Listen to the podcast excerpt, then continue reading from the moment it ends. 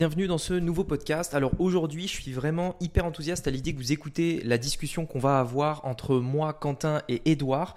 J'ai voulu les interviewer parce que ils ont honnêtement des énormes résultats aujourd'hui sur Internet. Ils utilisent un funnel hyper simple en quelques étapes. Ça fait maintenant deux ans qu'ils tournent et pourtant ils sont partis totalement de zéro juste après le Covid.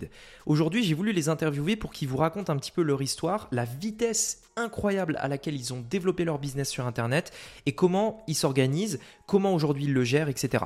C'est ce qu'on va voir aujourd'hui dans ce podcast. Je suis certain qu'il va vous plaire. Allez, on se dit à tout de suite après le générique. Business en ligne, investissement et mindset. Mon nom est Rémi Jupy et bienvenue dans Business Secrets.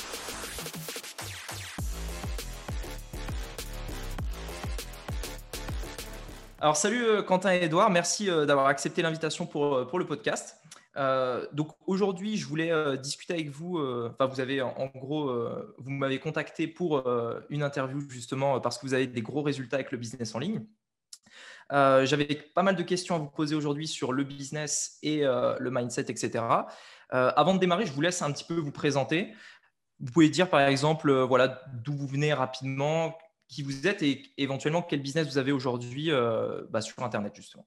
Ok, ça marche. Bah, écoute, euh, merci Rémi euh, pour euh, ton invitation. alors, pour expliquer rapidement qui est-ce qu'on est, donc moi je m'appelle Quentin et Edouard c'est mon frère. Donc moi j'ai 30 ans, Edouard il a 21 ans. Donc nous, ce qu'on fait, c'est qu'on a créé un, un, business en ligne qui est autour des thérapeutes. Donc ce qu'on fait, c'est qu'on apprend aux thérapeutes à avoir plus de clients. Donc en gros, on travaille beaucoup avec des hypnothérapeutes, des sophrologues, des psychologues. Généralement, quand ils viennent nous voir, ils sont déjà thérapeutes. Donc, nous, on ne leur apprend pas comment devenir de meilleurs thérapeutes, mais on leur apprend juste comment faire pour avoir euh, plus de clients. Et donc, en gros, on a créé un programme autour de ça, un accompagnement assez personnalisé. Et euh, on fait tout pour que euh, bah, nos thérapeutes aient les meilleurs résultats. Si on a commencé à faire ça, c'est parce que notre mère, elle est psychologue. Et donc, c'est la première personne qu'on a aidée. Et en gros, comment est-ce que ça a commencé? Surtout pendant le premier confinement on s'est retrouvés euh, tous les deux euh, chez nos parents, il n'y avait, euh, y avait rien à faire et on avait essayé chacun un peu de notre côté de lancer des petits side projects. Donc, c'était nos premiers pas dans l'entrepreneuriat. Mais là, on s'est dit, bon, comme on a plus de temps, qu'est-ce qu'on peut faire? On avait aidé notre mère quelques, quelques années avant à lancer son activité. Et donc, on s'est dit, il y a peut-être un, marché. Et donc, c'est comme ça qu'on a commencé, en fait, vraiment juste pendant le premier confinement. Ok, d'accord. Il y a un truc euh, qui me, moi, qui me, qui me vient en tête, c'est par rapport à la taille de votre marché, puisque quand on parle de, je sais que c'était souvent une question qui revient. Euh, là, donc, vous dites que vous êtes, euh, enfin, votre marché, c'est les thérapeutes et principalement des personnes qui, ont, se sont déjà lancées. Donc, est-ce que, est-ce que vous avez, quelle est la taille de ce marché-là et, est-ce que, est-ce que pour vous, c'est un problème d'être aussi niché ou est-ce qu'au contraire, c'est un avantage plutôt? Ouais, moi, en fait, la question, elle revient tout le temps, la, taille du marché des thérapeutes. Même nous, on n'a pas un chiffre arrêté sur euh, la taille du marché, mais ce qu'on sait, c'est que c'est un marché vraiment énorme. Euh, on a même, enfin, je sais pas comment est-ce qu'on pourrait expliquer ça, mais ouais, il est énorme ce marché. Ouais, parce qu'en en fait, il y a à la fois euh, donc, il y a les thérapeutes, il y a les thérapeutes classiques, mais il y a aussi des thérapeutes tu sais, plus alternatives, genre les énergéticiens, toutes ces personnes-là. Il y a aussi des ostéopathes qui viennent nous voir, il y a des chiropracteurs. Donc en fait, c'est quand même assez large. Et puis toutes les années, ça se renouvelle vachement parce qu'il y a beaucoup de reconversions professionnelles. Le, confinement, ça a beaucoup accéléré ce phénomène-là, je trouve. Et après, c'est vrai qu'en termes de taille de marché, c'est en plus, on en parlait pas mal ces derniers jours. Tu sais, il y a cette euh, idée de euh, ce qu'on appelle le total euh, addressable market. Et ça, en vrai, on ne sait pas de combien il est, mais on sait juste que pour l'instant, on peut continuer à avoir plus de clients. Et euh, je ne sais, ouais, je, sais pas vraiment si, euh, si à un moment, euh, ouais, à quel moment on pourrait se dire là, on a vraiment saturé le marché. Parce qu'au début, on se disait ça, quand on a commencé à lancer les ads, on s'est dit est-ce qu'à un moment, ça va marcher moins bien? Là, ça fait deux ans, j'ai pas l'impression que, ça marche Il y, a des petites tu vois, métriques qui ne trompent pas. Par exemple, les fréquences des ads, tu vois, elle, est toujours autour de 1,5. Et donc, du coup, ça, ça veut dire qu'on n'atteint jamais, tu vois, jamais deux fois le thérapeute qui voit nos ads. Donc, euh, donc non, il est, vraiment énorme ce marché. Euh, je crois que rien qu'en ostéopathie, il y a, il y a 10, 000 10 ostéos qui sont formés par an. Ouais, 10 000 par an, donc ça déjà, c'est. Euh, on pourrait faire juste les ostéos, je pense, ça pourrait marcher. C'est vrai, c'est vrai. Et, et c'est quand on a commencé ça, il y a plein de personnes qui se disaient ah, c'est vraiment. Quand on explique ce qu'on fait, surtout à des Américains, on fait OK, vous faites les thérapeutes en France sur la thématique un peu de business. Donc, ils se disent Ouais, mais le marché, il doit être tout petit. Je pense que, je sais pas, nous, on, sentait qu'il y avait quand même un gros potentiel. et c'est comme ça qu'on a réussi à vraiment. Euh, bah, tu sais, souvent, quand tu fais quelque chose qui marche, c'est parce que tu arrives à avoir des choses que les autres ne voient pas. Et bah, nous, euh, on, a, on a eu une bonne intuition. Et après, c'est vrai qu'en plus, on, on, on, cible beaucoup les thérapeutes, pas trop les coachs, même si on a, on a, quelques coachs, tu vois. Mais imaginons à un moment, on se dit, ah, les thérapeutes, c'est peut-être euh, là, on, a saturé le marché. Ce qui, je pense, n'arriverait pas avant quand même assez longtemps. On pourrait dire, ah, tiens, on prend aussi les coachs, par exemple. Et alors là, tu avec le marché. Et alors là, ouais, franchement, il n'y a, pas de, a pas de limite. Et en plus, pour l'instant, on a ciblé que la France. On n'a même pas encore trop. Euh, la Suisse, on n'a même pas fait la Belgique, on n'a pas le Canada. On n'a fait pas. Donc il y a, encore des choses. à faire. Il y a encore des choses à faire. Il y a encore des choses à faire. Ouais. Alors, du, mais alors pourquoi, pourquoi que la France justement? Après, j'aimerais revenir sur d'autres points par rapport à ce que vous avez dit, mais pourquoi que la France? Pourquoi que la France? Je pense que pour l'instant, c'est juste on n'a pas eu le temps de le faire. Tu vois, en Suisse ou en Belgique, ça marche extrêmement bien. On n'a pas eu de problème d'ads. Et puis après, quand tu lances, tu vois, des nouveaux pays avec les ads, c'est galère avec les comptes et tout. Il faut faire un peu attention. Donc, euh, non, on a juste. Ouais, on n'a pas eu besoin de le faire, en fait. Ouais.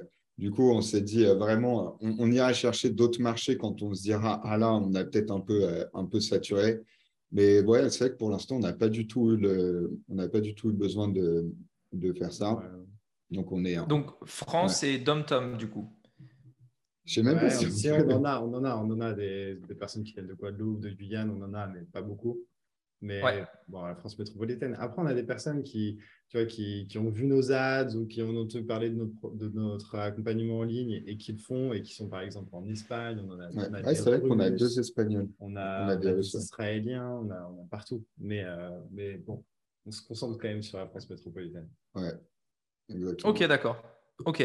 Et euh, je, reviens sur euh, la taille du marché euh, parce que justement, j'avais une question à vous poser. Aujourd'hui, vous ne connaissez pas à peu près la taille du marché et vous l'avez dit un petit peu que vous y étiez allé un peu à l'instinct, si je comprends bien. C'est en fait d'où vient cet instinct et pourquoi, pourquoi ça? Alors, votre mère, du coup, fait ce business-là. J'imagine, mais quel, est quel a été le. Parce qu'en gros, il y, y, a un truc qui pour moi est extrêmement important c'est que quand on lance un business, on sait qu'il euh, y aura toujours une phase au début où ça va galérer. D'ailleurs, on pourra peut-être en reparler si vous avez vécu une phase comme ça, mais c'est très rare où tu te lances et boum, direct, le truc, qui marche tout de suite. Et donc, euh, pour durer pendant cette phase, il faut avoir un mindset où tu crois dans ce que tu fais, dans ton business, dans ton marché, etc. Vous, vous n'avez pas fait cette étude de, de marché à peu près, enfin, étude de marché, c'est un terme euh, d'école de marketing, je ne suis pas très fan, mais vous voyez ce que je veux dire. Vous ne savez pas, trop à peu près la taille du marché, etc. Vous y êtes allé un peu à l'instinct. Qu'est-ce qui vous a donné un petit peu cette croyance de, se dire qu'il y avait du business et que vous pouviez tenir bon jusqu'à ce que ça marche? Bah, alors sur la taille du marché, moi je trouve que souvent les gens ils utilisent ça comme excuse pour se dire euh, non si ça ne marche pas c'est parce que euh, le marché il n'est pas assez grand. Donc nous on a c'est jamais un truc qu'on a regardé. Euh, et, après, tu sais que pour euh, la calculer, je ne sais pas si tu connais tu sais, les cabinets de conseil comme euh, McKinsey, les choses comme ça. Et j'ai un pote qui est consultant là-bas, qui est très très fort. Et justement, la semaine dernière, je lui ai envoyé un message pour lui demander comment est-ce qu'il ferait pour calculer la taille de notre marché. Et, et tu vois, bon, il m'a dit, bah, il n'y a, pas de truc miracle. Chez McKinsey, on n'a pas non plus des bases de données que personne n'a. Il m'a dit, tu vas sur Doctolib, tu essaies de calculer combien il y a de enfin, Les pages jaunes. Ouais, les pages jaunes, les trucs comme ça, tu vois. Et euh, j'ai l'impression que ce truc de taille de marché, c'est quand même vraiment une métrique qu'utilisent beaucoup les VC. Mais tu vois, sinon, en fait, genre, euh, je pense que ce n'est pas utile de calculer ça. Moi, un, truc qui me fait dire que ce n'est pas trop utile de le calculer aussi, c'est que par exemple, Sam Owens, qui est nous, euh, notre, notre mentor, on pourra en reparler plus tard, il ne nous a jamais parlé de ça. Et je me dis, il y a une raison pour laquelle il n'en parle jamais dans son programme, dans son mastermind, personne n'en parle jamais. C'est que, en fait, c'est un truc qui n'est pas important, je pense. Et il euh, ne faut pas mettre le focus là-dessus. Et souvent, je vois des gens, sinon, ils utilisent trop ça comme excuse en mode euh, non, mais si ça ne marche pas, c'est parce que mon marché il est trop petit. Euh, là, on a saturé de marché, tu vois. Alors qu'en fait, non, il y a d'autres moyens. Il faut trouver d'autres angles, faire d'autres choses comme ça. Mais bon, après, je ne dis pas que si tu faisais, si on faisait, même en vrai, même si on faisait que les psychologues, par exemple, je suis sûr qu'on réussirait, ça réussirait grave à marcher. Donc, ça, c'était pour la partie taille du marché pour euh, la deuxième partie, euh, ouais, comment est-ce qu'on a eu cet, euh, cet instinct? Moi, je pense que l'instinct, c'est un truc que tu développes quand même en, en regardant beaucoup ce qui se fait autour. C'est plus tu as de références, plus ton cerveau, je ne sais pas trop comment il fait, mais il emmagasine des choses. Et du coup, tu, commences à un peu avoir un sens de ce qui se fait, tu vois, sans trop, euh, sans trop l'expliquer. Et bah, quand, tu dis autour, quand tu dis autour, tu entends quoi par là? Ouais, nous, on avait regardé quand même ce qui se faisait euh, aux États-Unis, tu vois, on avait regardé des choses comme ça. Et, et franchement, bah, déjà, on avait vu qu'il y avait un Américain qui était sur le marché des thérapeutes aux États-Unis qui marchait vachement bien. Donc, on s'est dit, même si notre marché il est plus petit en France, bon, bah, quand même, ça doit, ça doit, ça doit quand même bien pouvoir marcher. Et, euh, puis après, aussi, au début, on s'était pas dit, euh, tiens, on va faire. Euh, assez vite, on s'était dit, on veut faire beaucoup. Mais déjà, quand tu commences, tu dis déjà, si j'arrive à faire peut-être 10 000 euros par mois, ce sera ouf. Et tu n'as pas besoin d'avoir 1000 clients pour réussir à faire ça. Puis après, on savait, on savait faire. Euh, enfin, on avait fait ça pour notre mère. Du coup, on ne s'est pas trop posé ce truc de la taille du marché. Tu vois. On, a une niche, on a une offre et on a un résultat. on lance et on verra ce qui se passe. Et on verra ce qui se passe. Euh, et bon, après, ça ne veut pas dire qu'au début, c'était euh, c'était facile. Ça n'a pas marché comme ça, tu vois. C'est ce que tu disais. Je pense qu'on est obligé de passer par des phases. Enfin, je ne sais pas si on est obligé de passer par des phases un peu complexes. Mmh, ouais forcément. Mais c'est vrai que non, euh, c'était, euh, c'était, euh, c'était pas facile. Même si nous, tu vois, genre, quand tu, je trouve quand tu lances dans un, dans un domaine en particulier, tu as toujours un peu un, ce qu'on appelle un unfair advantage. Nous, le unfair advantage, c'était que la niche, on la connaissait bien parce que notre mère faisait partie de la niche. Donc, c'est un peu comme si on avait grandi avec notre niche. Tu vois. Donc, ça, c'était quand même un gros avantage. On savait comment les thérapeutes parlaient, comment ils réfléchissaient. Et surtout, un truc qui a bien marché pour nous, c'est que comme les, thérapeutes, nous aussi, ce qui, ce, qui, ce qui nous a fait, enfin, on a, on a voulu aller dans, parce qu'on voyait que les thérapeutes se faisaient beaucoup arnaquer. Ça, c'était vraiment euh, l'enfer. Je voyais ma mère quand elle s'était lancée. Euh, enfin, les gens, euh, ils leur vendaient n'importe quoi, ils lui vendaient n'importe quoi, et, et ça, c'était quand même très relou. Et donc, ce qui n'était pas facile avec cette niche, c'était de réussir à choper un peu la confiance. Enfin, et nous, du coup, mm. comme on avait l'histoire avec notre mère, c'est aussi comme ça qu'on a réussi un peu, on va dire, à pénétrer le marché. Et puis, il y a toute une partie dont on n'a pas trop parlé, mais qui est hyper importante, c'est que la thérapie, en général, nous, on adore ça. on est passionné par ça. Quand à un moment, il avait failli devenir thérapeute. c'est vrai a un moment, parce que moi, c'était après une reconversion professionnelle. Enfin, ça, genre, dans une autre vie, je ne faisais pas du tout ça. Je n'étais pas du tout entrepreneur. Et c'est vrai qu'à un moment, euh, je disais à mes potes, quand ils me demandaient qu'est-ce que j'allais faire de ma vie, je disais, je crois que je vais devenir psychologue. Donc, ouais, c'est vrai que ça, c'est un point super important. Ok, d'accord, super. Et donc après, donc on, en vient depuis tout à l'heure, vous parlez donc de, publicité, etc. pour acquérir vos clients. J'imagine que c'est la, source principale de clients que vous avez, si, ce n'est la seule. Euh, et j'ai cru comprendre que c'était toi, Edouard, du coup, qui t'en occupais. Comment, euh, comment tu fais pour euh, trouver en fait un thérapeute quand alors je crois que vous avez fait Facebook puis ensuite il y a eu iOS 14 enfin enfin, on a tous eu euh, plus ou moins des problèmes avec Facebook, donc beaucoup sont passés sur YouTube Ads, etc. Peut-être que je me trompe, mais vous, direz euh, ça juste après. Euh, comment vous faites du coup pour trouver vos clients dans tout ce que par exemple Facebook peut proposer, tout ce que YouTube peut proposer? Comment tu, en fait, comment tu fais pour, on va dire, attirer un thérapeute, sachant que ben il faut essayer de, de, trouver la stratégie adaptée pour trouver le bon client? Parce que vous êtes assez niché, vous proposez quelque chose de précis. Donc, est-ce que tu peux euh, nous dire un petit peu euh, comment tu fais? Tu sais, moi, je ne suis pas un magicien. Hein. Je pense que euh, ce, qui, ce qui est le plus. Honnêtement, moi, je ne trouve pas ça hyper, hyper compliqué. Tu vois, je ne vais pas aller chercher dans les datas, tu vas faire des trucs de ouf sur les ads managers et tout. Je pense que les algos sont hyper, hyper puissants, celui de Facebook et, et celui de YouTube. Et au départ, on a, on a notre structure de campagne on l'a juste fait comme ça, tu vois, avec des, mots-clés. Et puis après, de toute façon, ce qui est le plus important, c'est l'ADS, tu vois. 80% euh, du résultat, euh, c'est l'ADS. Et notre ADS est très, très, très bonne, je pense, tu vois. Donc, euh, ça, Après, si, il y a des histoires. parce que moi, par exemple, en ads, j'y connais vraiment presque rien. C'est Edouard qui les gère depuis deux ans. Et quand tu m'avais expliqué comment tu faisais, c'est trop marrant l'histoire avec ton cahier quand même. Ouais, si, après, j'ai... après, vraiment, comme ça fait deux ans qu'on fait des ads et qu'on a quand même des gros, gros budgets, j'ai développé un peu une relation. ça, c'est une histoire trop marrante. Genre, tu sais, parce que des fois, les ads, c'est comme ça, des fois, ça marche, des fois, ça marche. les ads, pour nous, en tout cas, c'était surtout quand il y avait iOS 14, c'était hyper, hyper compliqué parce que c'était vachement dancy. Et donc, du coup, on avait des gros problèmes de, scale, c'est-à-dire qu'on avait des dimension return. En gros, ce qui se passe, c'est que quand euh, tu, tu, scales tes ads, donc tu montes ton budget, ton budget, ton budget, et eh ben, tu as beau le monter, tu n'as pas plus de résultats à un moment. Et donc, du coup, j'avais développé vraiment une routine où tous les matins, je prenais mon cahier, mon cahier d'ads, j'allais dans l'Ads Manager et je regardais vraiment campagne par campagne, ads par ads, qu'est-ce qui se passait. Et donc, du coup, je le notais un peu comme un scientifique. C'était notre mentor qui nous avait dit de faire ça et c'était pas mal. Du coup, j'avais vraiment beaucoup, beaucoup appris au niveau des ads. Après, en vrai, je ne fais pas des, des, trucs incroyables. Hein. C'est simple. je, je pense pas. Je sais pas si c'est le bon moment pour expliquer euh, nos, structures de campagne. J'ai fait une vidéo sur euh, notre chaîne YouTube euh, pour l'expliquer exactement comment est-ce que je fais. Mais, euh, ouais, mais après, c'est marrant. À un moment, euh, sais, quand c'était un peu, euh, je sais pas, Facebook, ce qu'ils faisaient avec leur, leur algo et tout, mais c'était plus complexe et du coup, on avait, on avait moins de, genre, moins de, des rendements moins bons. Et du coup, bon, dans ces cas-là, si un truc que tu fais super bien, du coup, c'est de jamais stresser. Ouais. Tu vois, surtout quand il y a des moments, c'est vrai, quand les premières fois, on dépensait 1000 euros par jour et tout, là, il faut, faut, rester calme. Mais quand il y avait moins de, moins de rendez-vous et tout, tu me disais, non, mais moi, je les connais, mais t'inquiète pas, je les connais. ça va revenir. ouais, parce que ouais, ça, ça, peut être assez stressant, les autres. Mais, euh... ouais. Mais ça, c'est pas bien. Non, et puis après, c'est ce que tu dis. C'est souvent, les... je trouve qu'une erreur que font beaucoup de personnes, c'est penser qu'il y a genre euh, des datas à aller chercher, des trucs à bidouiller. Alors qu'en fait, le plus important, c'est euh, juste l'ads, quoi, et faire euh, une super ads que ce soit sur YouTube euh, ou sur euh, Facebook. Et il faut juste être bien concentré sur ça. Et pour réussir à faire une bonne ad, bah, il n'y a pas de miracle. En vrai, c'est tout le temps pareil. Il faut quand même juste super bien connaître sa niche. Quoi. Donc, plus tu passes de temps à leur parler, mieux tu comprends leur langage. Et euh, mm.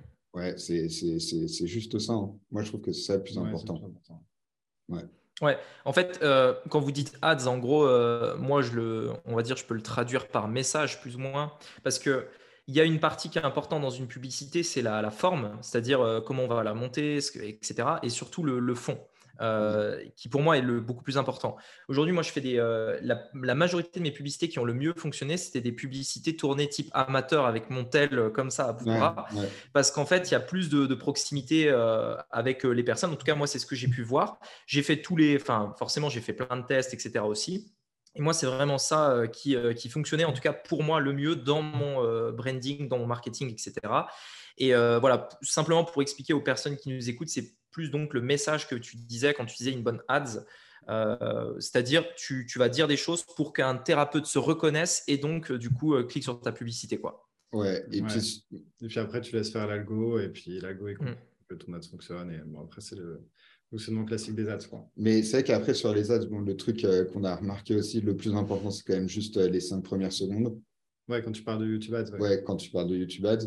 Et, euh, et, ouais, ce que tu disais sur le fait de, se filmer comme ça, c'est vrai que nous, on, enfin, sur, on utilise des outils un peu pour regarder quels sont les ads qui marchent le mieux et tout. Tu en as, franchement, euh, surtout aux États-Unis, euh, tu te dis, mais comment cette ad, elle peut marcher? Et Tu vois, les mecs, je sais pas, quand c'est des ads qui ont, je sais pas, 10 millions de vues, des trucs comme ça, c'est obligatoirement que l'ad, elle, cartonne de fou. Et, et, en fait, tu as l'impression que l'ad, elle, elle, ressemble à rien et qu'il fait n'importe quoi. Et tu fais, waouh, ok, en fait, euh, des fois, il ne faut pas trop se prendre la tête et juste euh, y aller. Euh, et ça marche. Et ça peut très, très bien marcher. Ouais, c'est clair, c'est clair. Et donc, du coup, vous disiez que, donc tout à l'heure, vous parliez de donc d'appel, enfin de rendez-vous, de prise de rendez-vous, etc. Est-ce que vous pourriez expliquer à peu près la stratégie que vous, utilisez, c'est-à-dire vos publicités, où est-ce qu'elles mènent, et plus ou moins le, funnel en fait que vous utilisez? Moi, je pense qu'il y a un truc qui est hyper important dans notre, euh, dans notre boîte, c'est qu'on est assez minimaliste et on fait peu de choses, mais par contre, on le fait très, très bien.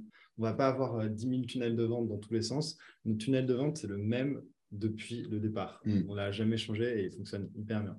Donc, c'est hyper simple. On a vraiment ces deux canaux d'acquisition, c'est YouTube et Facebook Ads, qui mènent du coup vers une landing page. Landing page, après, il y a une lead capture. Il y a une VSL qui dure environ 30 minutes. On explique vraiment notre accompagnement, comment est-ce que ça se passe. Puis ensuite, on propose de, prendre rendez-vous avec euh, un de, nos sales. Euh, et, une fois que la personne a pris rendez-vous, euh, elle arrive sur une thank you page. Et, donc, du coup, voilà, ça, c'est au niveau du funnel. Après, pour rentrer un peu plus dans le détail, une fois que la personne a pris rendez-vous, elle appelle le sales, l'appel dure environ 45 minutes. Vraiment, notre sales va rentrer dans le détail de son activité, vraiment bien comprendre où est-ce que l'on est, son point A, où est-ce qu'elle veut aller, son point B, comment est-ce que nous, notre accompagnement, eh ben, il peut faire le bridge entre les deux? C'est vraiment l'objectif du call. Puis à la fin, si tout est bon, ça, ça close. Et euh, c'est à peu près comme ça une euh, customer journey. Tu vois. Ouais. Et, euh, et c'est vrai que parfois, il y a des personnes qui ce qui est, en fait, ce qui n'est pas facile, je trouve, c'est quand tu as un truc qui marche bien, des fois, tu as envie un peu de tester d'autres choses, de réinventer la roue, de faire des trucs comme ça. Alors qu'en fait, il faut juste rester focus et il y, y, a ce truc de faire plus de ce qui marche, faire moins de ce qui ne marche pas. Mais c'est vraiment basique, mais je trouve que trop peu de personnes le font.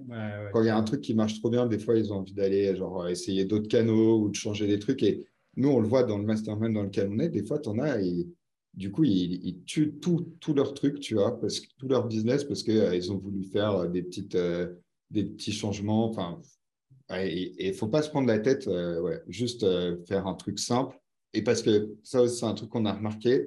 Si tu veux scaler beaucoup, il faut que les choses elles soient le plus simples possible. Et je ne sais pas si tu connais Alex Hormozy, il le dit, il le dit souvent. Il dit, c'est quoi C'est simplicity, simplicity scale, complexity fail. Et, et, nous, ouais, vraiment, genre, je pense les, les gens, quand ils voient juste la tête de notre tunnel, ils, peuvent être surpris de à quel. Enfin, je pense qu'ils n'arrivent pas à comprendre comment est-ce qu'on peut faire, comment est-ce qu'on peut faire autant. Mais en vrai, ouais, c'est assez simple, quoi. Faire, faire très peu de choses. Ouais, non, mais je suis complètement d'accord. je suis complètement d'accord avec ça. Et j'avais une question. Est-ce que vous avez commencé par ce funnel le tout, tout, La toute première chose que vous avez fait sur Internet, c'était ça ou vous avez essayé d'autres choses avant? En vrai, c'est vraiment ça. Hein, ouais, hein. C'était euh, donc tunnel classique, enfin voilà, type webinar VSL qui redirige vers un appel. Ouais, ouais. on a direct, euh, direct commencé avec ça et tout le trafic qu'on a, on essaie de le, renvoyer là-dedans. Tu vois, même euh, avec notre chaîne YouTube, ouais, tout, on essaie de tout mettre dans le, dans le même funnel. Et c'est vrai que non, on a tout de suite commencé avec ça, ça a bien marché. Des fois, on a essayé de battre un peu nos, des fois, par exemple, à un moment, on essayait de changer notre landing page et on n'a jamais trop réussi à, la battre, tu vois, alors qu'elle est, elle est assez ancienne, hein, elle, dure, date d'il y a plus de deux ans. Pareil pour nos ads, tu vois, ouais, c'est, souvent c'est les mêmes euh, sur euh, Facebook et tout, c'est les mêmes depuis le, début. Enfin, on en a essayé pas mal et tout, mais celle qui marche le mieux, c'est euh, ouais, celle. Vous avez gardé les mêmes publicités qu'il y a deux ans. Ouais, ça, oui, ça, à chaque fois, les gens me disent c'est pas possible. Si, si, c'est bien possible on a essayé de la, battre cette pub, mais c'est vraiment une pub qui marche trop trop bien. C'est pas la même histoire hein, sur YouTube Ads, mais on parle vraiment de Facebook et c'est vraiment mm. le même texte qui est vraiment incroyable. c'est un truc de ouf. je, pense on a, quand on a lancé, on a eu une inspiration assez. Enfin, ouais, on a, on a bien sorti le truc, tu vois. Et, euh, et ouais, on n'a jamais trop réussi à faire, euh, à faire mieux que ça. C'est assez, assez étonnant, mais. Euh, après, c'est ça aussi, l'algo de Facebook, il y a plein de trucs. Euh, en vrai, personne ne le, comprend totalement. Ouais. Bon, mm. Et du coup, euh, ça marche bien. Euh, on continue dessus, quoi. Ok. Et, je voulais juste ajouter un truc dans le restaurant dans lequel on est. Toi, juste pour faire casser des croyances limitantes, la dernière fois, il y a un mec qui l'expliquait qu'il avait la même VSL depuis 5 ans. J'ai vu c'était 5 ou 10 ans, mais le mec, il, il expliquait qu'il. Enfin, moi, je ne pensais pas qu'une VSL, elle pouvait tenir aussi longtemps. Et le mec, ça fait 5 ans. Et c'est vrai que j'ai regardé sa VSL, tu sens qu'elle a été faite il y a super longtemps, mais elle marche euh, toujours super bien. Donc c'est vraiment un truc de ouf. On espère que ça va durer aussi longtemps. on espère qu'on n'aura pas à la refaire. Et c'est marrant parce que moi aussi, j'ai déjà essayé de refaire euh, plusieurs fois un webinar, euh, le webinar principal qui tourne dans mon business. Et je l'ai refait, je crois, trois ou quatre fois en essayant de changer la forme, en essayant de changer le, le script un petit peu, etc. Et j'ai jamais réussi à battre la toute première version en fait que j'ai faite qui, euh, qui marche beaucoup, beaucoup mieux que toutes celles que j'ai faites. Et euh, notamment parce qu'elle fait, euh, presque, elle fait 1h16, ma version à moi. Et je me disais, c'est pas possible. Enfin, 1h16, c'est beaucoup trop long. il faudrait que j'arrive à faire au moins 30 minutes, etc. J'ai essayé, impossible, impossible de la battre. C'est tout le temps cette version d'une heure et quelques qui fonctionne tout le temps mieux. Ah, c'est énorme. Et à la fin de. Toi, c'est un webinaire. Et du coup, à la fin, tu renvoies vers. c'est une prise de rendez-vous Ou c'est ouais. ouais. Même, même final que vous. Mm. Ouais. Ouais, ouais c'est pour ça. Une heure, c'est vrai que c'est beaucoup, mais si ça marche, euh, Il y a des trucs. Ouais, c'est ça.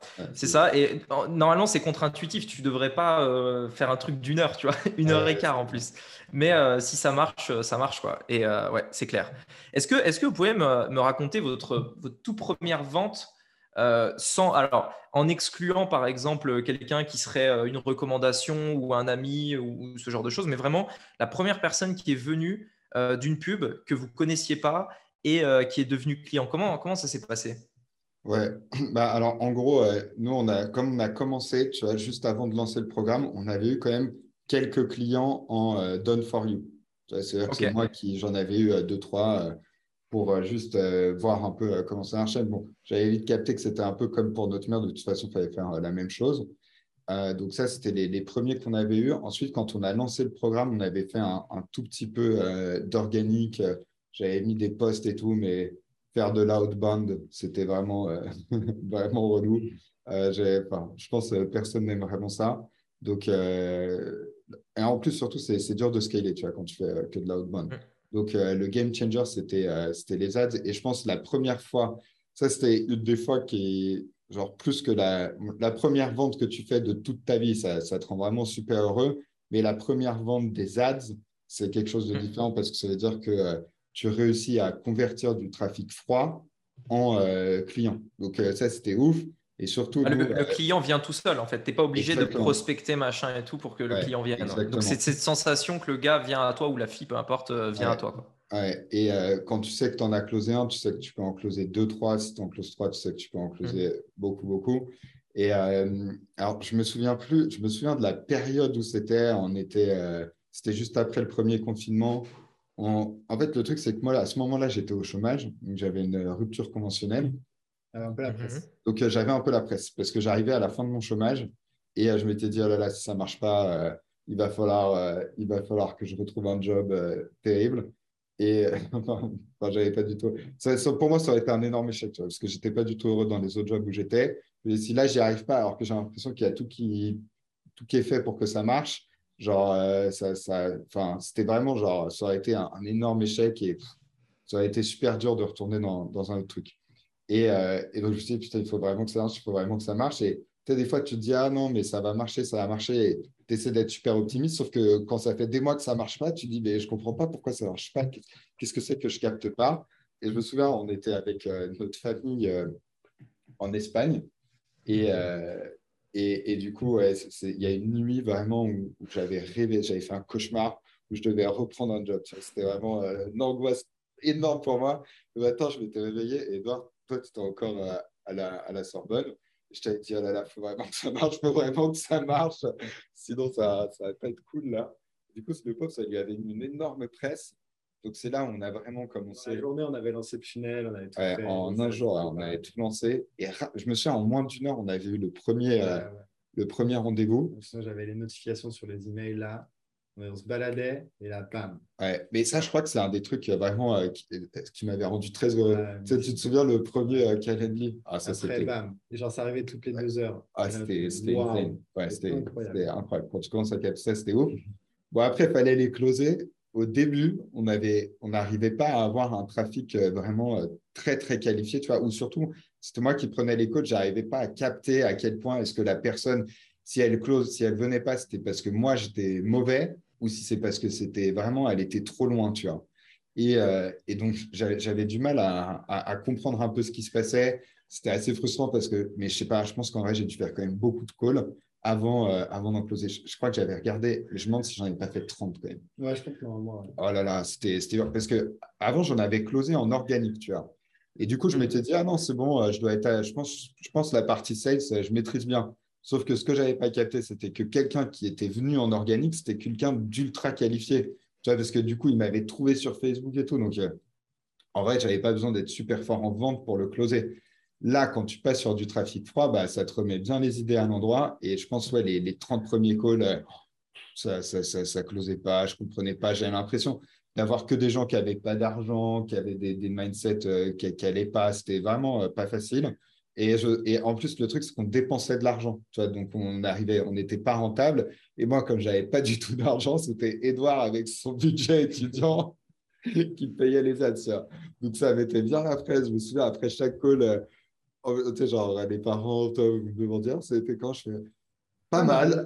je pense que ça peut faire. Je pense que ça peut le faire. Tiens. Ah, elle était tellement loin et tout. Et euh, un, truc qui nous a beaucoup aidé, et ça, c'est un, un type très concret, mais dans la, dans la, dans la surveille qu'on posait, avant, on ne posait pas la question avez-vous accès à, quel point est-ce que vous avez le truc sur les ressources financières, tu vois. Mhm. Et du coup, j'arrivais pas à savoir avant où est-ce que la personne elle était. Et surtout, l'algo de Facebook, tu sais, il t'envoie plus des personnes qui sont comme les personnes que tu as déjà. Donc, à un moment, j'avais l'impression que j'avais que des gens qui étaient fauchés, fauchés, fauchés. Et, euh, et en fait, j'avais que ça. L'algo, il n'envoyait que ça. Là où ça a plus changé, c'est déjà quand on avait cette question. Et du coup, avant le code, j'arrivais à savoir mieux, tu vois, genre le niveau de la personne, où est-ce qu'elle allait être. Donc, ça, c'était super utile. Et, euh, et je pense le, le, ouais, le, le premier, euh, je me souviens plus exactement de la première vente, mais je sais que quand j'ai réussi à en faire une, ça a débloqué un truc. Et après, ça arrivait euh, pas tous les jours, mais ouais, tous, les, tous, les, tous les deux, trois jours. Et, euh, et, ouais, et après, du coup, tu deviens, tu deviens de plus en plus fort. Tu comprends, tu comprends mieux les gens que tu as au téléphone, surtout. Puis nous, on était très en mode genre euh, Sam Ovens, quoi. Donc, tu fais toute la journée que des calls et tu te prends pas la... et même si c'est des calls pas quali, moi je prenais tout hein. on prenait tout même si du coup ça te prend beaucoup d'énergie tu prends tout tout tout à tel point que bah, je pense j'ai dû faire euh, de, de, la période de août à décembre je faisais ouais, ma journée c'était quand même beaucoup de calls j'ai dû faire en tout euh, plus de 500 calls tu vois et bah c'est sûr qu'à un moment euh, tu commences à mieux capter comment ça se passe la vente tu on a eu dans le programme de Sam tu sais, leur head of sales qui s'appelle David Dyke, qui est genre vraiment, il était incroyable en sales et moi, il m'a appris genre vraiment beaucoup, beaucoup de choses. Et, euh, donc, c'est comme ça que ça a marché. Donc, ça, la, première vente, je me souviens plus exactement, mais un truc qui nous avait vraiment, genre vraiment euh, rendu de, de ouf heureux, quand toi, tu avais fait euh, ta première vente. Ouais, carrément. Je ne sais pas si on, en parle tout de suite de, de tout ça. Ouais, ouais, je pense qu'on peut, on peut, on peut expliquer comment, comment c'est passé. Euh, allez-y, allez-y. Hein. Alors, juste pour euh, faire la transition, en gros, moi, j'avais fait toute la, toutes les parties, toute la vente là, de, de août à décembre. Fin donc, on, tu vois, genre, on avait bien progressé. En août, on avait fait 6K, en septembre, 10K, en octobre, 30K, en, en, en novembre, 30, 30, 40, pareil en décembre. Et, euh, et moi, j'étais burn-out des sales coach. Tu vois, j'en pouvais plus. Bah, Alors, juste une chose, à, à cette période, donc tu étais tout seul à close et ça? Donc, euh, ouais. En fait, le... Il y avait toi pour les pubs et toi qui close. Ouais, exactement. Moi, je m'occupais plus des pubs. Et en fait, ce qui se passait, c'est que comme on n'avait pas de thunes, moi, j'avais trouvé un taf dans une agence où euh, on faisait ça, en fait. On faisait des pubs et tout. Et donc, du coup, moi, ça m'avait permis vraiment d'améliorer de ouf mes skills en, en hmm. pub et en tout ce qui est funnel marketing. Et en fait, avec mon salaire, on payait les ads. Donc, il y avait, euh, tu vois. D'accord. C'était un circuit fermé. D'accord, parce qu'au parce qu'au début, c'était chaud par rapport à la, à la trésorerie, en fait, c'est ça? Parce que tu dois sortir les ads. Après, ça s'est très vite amélioré en réalité à partir de. Dès qu'on a fait, tu vois, les premiers mois, euh, genre septembre, octobre, là, après, après au niveau de la trésorerie, c'était OK. Vraiment les premiers mois pour lancer, par exemple, tout le mois d'août, comme on ne faisait pas de sales, c'est qu'on faisait des ads. Après, nous, on avait. Enfin, je suis même pas sûr que ça pourrait arriver encore aujourd'hui parce que à l'époque, vraiment, nos, nos, coûts par stratégie session, elles étaient mais ridicules. on faisait, je me souviens des, des, ROI vraiment. À chaque fois que je le dis, les gens ne me croient pas, mais après je monte les, tableaux, mais on faisait des mois de ROI à 50, tu vois. Donc on mettait 1 euro. ça, ne m'étonne pas vraiment parce que c'était juste après le Covid, c'est ça? Ouais. exactement. Et euh, à cette période, parce que euh, vous, vous n'étiez pas sur Internet avant, du coup, j'imagine. Euh, nous, on a vraiment tous ressenti, en fait, cette période du Covid, il y a eu vraiment une baisse fulgurante des coûts publics donc avant, c'était à peu près comme aujourd'hui. Pendant le Covid, c'est vraiment, ça a baissé, baissé, baissé. Et après, ça c'est redevenu normal. Et en fait, il y avait eu les deux tendances. C'était très peu cher sur les publicités et on avait énormément d'audience sur les vidéos YouTube. Par exemple, on faisait des vidéos, mais tu avais deux, trois fois plus de vues à la même période qu'aujourd'hui hmm. euh, parce que les gens étaient chez eux, etc. Ah, et euh, c'est, ça peut expliquer ça en effet parce que toutes les personnes que je connais euh, qui sont dans le business en ligne, ils ont tous, euh, enfin pour la plupart, fait des mois records en fait pendant le Covid euh, à cause de ça justement, à cause de la conjoncture qui était euh, extrêmement particulière quoi. Et donc vous qui, qui, qui êtes arrivé peut-être juste après, vous avez pu profiter un peu de cet élan et, et des coups publicitaires qui étaient qui étaient hyper intéressants à l'époque ouais. Mais bon, dans tous les cas, c'est. c'est vrai que ça nous a permis de nous lancer parce que si les coups ils avaient été genre. comme aujourd'hui. Comme aujourd'hui, on n'aurait pas pu. Parce que ouais, tu n'as pas la même confiance au début. Euh, là, on pouvait dépenser, tu vois, je sais pas, les stratégies session coûtaient rien, donc on se disait, bon, pire, c'est pas. Ouais, c'est ça. Ça n'était pas de pression quand tu es en, sales, tu vois. Tu disais, c'est pas il y en aura d'autres. Euh, c'est pas si je la foire, il y en aura une autre, tu vois. Alors que si vraiment euh, tu fais ça, il ne faut pas que je la loupe, sinon on n'a plus de thunes, ce n'est pas la même pression. C'est pas la même pression. C'est pas la même pression. Euh, Alors, comment, avec, euh, avec quel budget vous avez démarré? Quel était le prix de votre offre au début? Pour les personnes peut-être qui se demandent, on parle de, de, de, closer des personnes, etc. On parle d'une offre au début, pas forcément aujourd'hui, parce que j'imagine que ça évolue au fur et à mesure que vous l'améliorez, etc. Au, au, tout début, quand vous avez démarré, c'était quel, quel tarif à peu près? Ouais, bah, au tout début, le programme, il était à 1000 euros. Ok. Et, et ouais, il était, à, il était à 1000 euros. Et au niveau des ads, je ne sais plus combien. Je ne sais pas combien dépenser. Ouais, mais vraiment, on dépensait vraiment pas beaucoup par mois. Peut-être. Ouais, okay. 300 euros. 300 euros, par mois, tu vois. Ouais, un truc comme hmm. ça. Donc, euh, vraiment euh, très, très peu. Et, euh, et ouais, ça, c'est pas mal parce que quand tu commences au début, tu vois, je sais que des fois, les gens ils sont vraiment en mode high ticket, vendent des trucs à 5, 6K, mais quand tu es vraiment débutant, tu n'as jamais trop vendu, tu n'as pas la même confiance dans ton produit tu vois, tu peux, euh, tu peux euh, c'est pas mal de commencer pas trop élevé, tu vois, parce que tu as, l'impression que c'est, parce qu'en vrai, c'est vrai que c'est un petit peu plus facile à vendre, même si comme tu es débutant, bah, du coup, ça reste chaud, tu n'as pas énormément, toi, tu n'as pas les mêmes résultats de clients qu'aujourd'hui. Donc, des fois, quand tu vends à une personne et qu'après, tu dois l'accompagner, tu vois, tu as, une pression euh, différente. on avait commencé à 1000 euros. Et à un moment, je pensais que le prix était trop élevé, donc j'avais baissé sur quelques calls pour voir à 500 euros je me suis rendu compte que ça ne changeait absolument rien. Donc, on évite C'est pas le prix de Parce que ça, c'est un, un, peu un truc de beginner très non, mais c'est le prix, euh, c'est trop élevé. Tout le monde me dit que c'est. Quand tu as l'impression les gens en call, ils te disent non, c'est trop cher. Tu te dis, bah, ok, si je baisse le prix, ça veut dire que ça va mieux marcher. Bon, en fait, non. Donc, euh, ouais, j'avais fait quelques tests comme ça. Euh, je m'étais rendu compte que le prix n'était pas le problème. Donc, euh, après, on a, on a augmenté. Et, après, on a, fait, on, a fait, on a fait bien évoluer l'offre et on a rajouté des choses et tout pour être, pour être complet et tout, et que, nos, et que nos thérapeutes aient les meilleurs résultats possibles. Ça, c'était euh, super important. Mais au moins, c'est quand on a commencé, on a pu commencer euh, petit, ça nous a permis euh, de, de, bien prendre la confiance. Ouais, mais c'est intéressant ce que tu disais par rapport au fait de ne pas forcément commencer avec des offres à 5, 6, même 10K au début parce que justement, il faut avoir cette confiance. surtout que alors, on n'en a pas vraiment parlé, mais euh, c'est extrêmement important, je pense, de commencer par closer soi-même avant de déléguer à quelqu'un. Aujourd'hui, vous closez toujours ou vous vous, occupez simplement de manager des équipes? On a été traumatisés des sales calls. Ok, ouais. Comme beaucoup. Comme beaucoup. Donc aujourd'hui, on est d'accord que vous avez délégué à des closers qui s'occupent de ça. Ouais. Ok. Et, euh, et à quel point vous estimez que c'était important dans euh, le, manage, le management de cette équipe d'avoir closé vous-même? Ah, Game changer. Ah euh, nous, on connaît une seule personne qui a réussi à déléguer, euh, qui n'a jamais fait sales calls et qui fait vraiment énormément. C'est un Américain.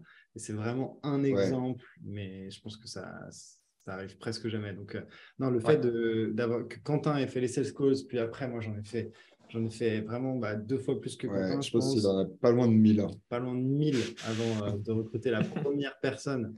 Euh, moi, je me souviens du coup, quand Quentin il a fini en décembre, après il m'a appris les, skills. De janvier jusqu'à septembre, je faisais euh, 8 16 calls par jour. non, mais c'était trop marrant parce qu'à un moment, tu sais, genre, euh, si tu veux faire plus, un des, bons, un des bons trucs à faire, c'est quand même de faire plus de sales calls.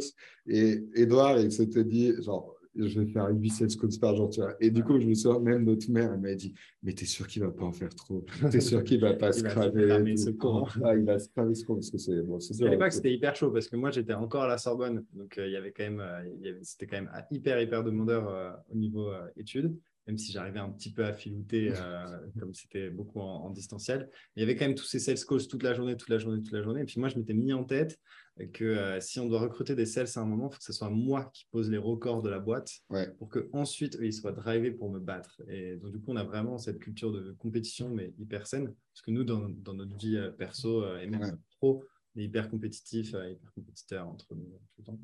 Donc, donc non, c'était une période pas facile, mais donc, du coup, on a pu mettre des gros records. Et, je pense qu'on a fait un premier 100K, on l'a fait, on fait en mars. on n'était que deux. Du coup, là, il y a vraiment des, et, puis, et, puis, ce qui est bien quand tu fais les, les sales calls, c'est que tu, tu, comprends tout de comment ça se passe la vente. Et c'est quand même un skill, enfin, c'est ultra important quoi, de, de, bien connaître ça. Et après, quand tu as ta team, bah, au moins, ils peuvent pas te bullshiter. Quoi. Parce que quand tu as fait 500, moi j'en ai fait 500, Edouard il en a fait 1000, bah, tu dis, les gars, genre. Non, tu vois, tu peux pas. En fait, c'est ça, tu peux pas te faire, euh, tu peux pas te faire bullshiter. Alors que sinon, je pense que ça arrive assez vite. Ouais, tu vois, ça peut arriver. Euh, ouais. Donc, euh, ouais, non, moi, j'imagine même pas comment ça aurait été possible sans faire ça. Ouais, carrément, carrément. Et vous, vous, avez eu du mal à déléguer? Comment ça s'est passé cette phase de délégation puisque forcément, puisque forcément, quand tu, quand tu l'as fait pendant longtemps, tu, en plus tu t'es amélioré au bout d'un moment, etc.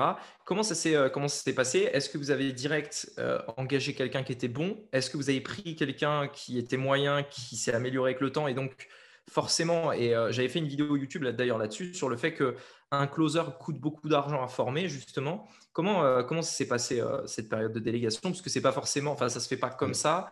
D'autant plus que euh, vous aviez un certain niveau et quand tu délègues, il faut accepter au début que ça baisse mm. avant que ça remonte. Quoi. Oui, carrément. Euh, moi, je pense que bah, le plus gros driver, c'est que nous, on voulait vraiment faire plus, tu vois. Genre, les mecs comme On voulait faire plus. On faire plus, on voulait faire plus de ventes, on voulait... On était vraiment comme des bourrins, quoi. Donc, on s'est dit, euh, vas-y, il faut qu'on recrute et faut qu'on recrute vite. Et je pense entre le moment où vraiment euh, on a commencé à recruter et le moment où vraiment la personne est arrivée, je pense qu'il y a eu deux semaines. Ça arrivait hyper vite et euh, c'était pas un closer, tu vois. Euh, genre, on l'a pas trouvé dans un groupe de closer. C'était un mec qui avait fait une école de vente iconoclaste, tu vois, qui est, comme une bonne école. Et, après, ça veut pas dire pour autant qu'il était, qu'il était forcément bon, tu vois, parce qu'il était tout nouveau, hyper jeune et tout. Ça a pris du temps pour le former. tu vois, cette personne, elle est encore là avec nous un an et demi après. Et euh, maintenant, tu vois, c'est hyper, hyper chaud. Donc, euh, en réalité, ça n'a même pas forcément baissé, tu vois, parce que, euh, parce que du coup, on est passé de 1 à 2. Donc, forcément, tu vois, on faisait plus de cours.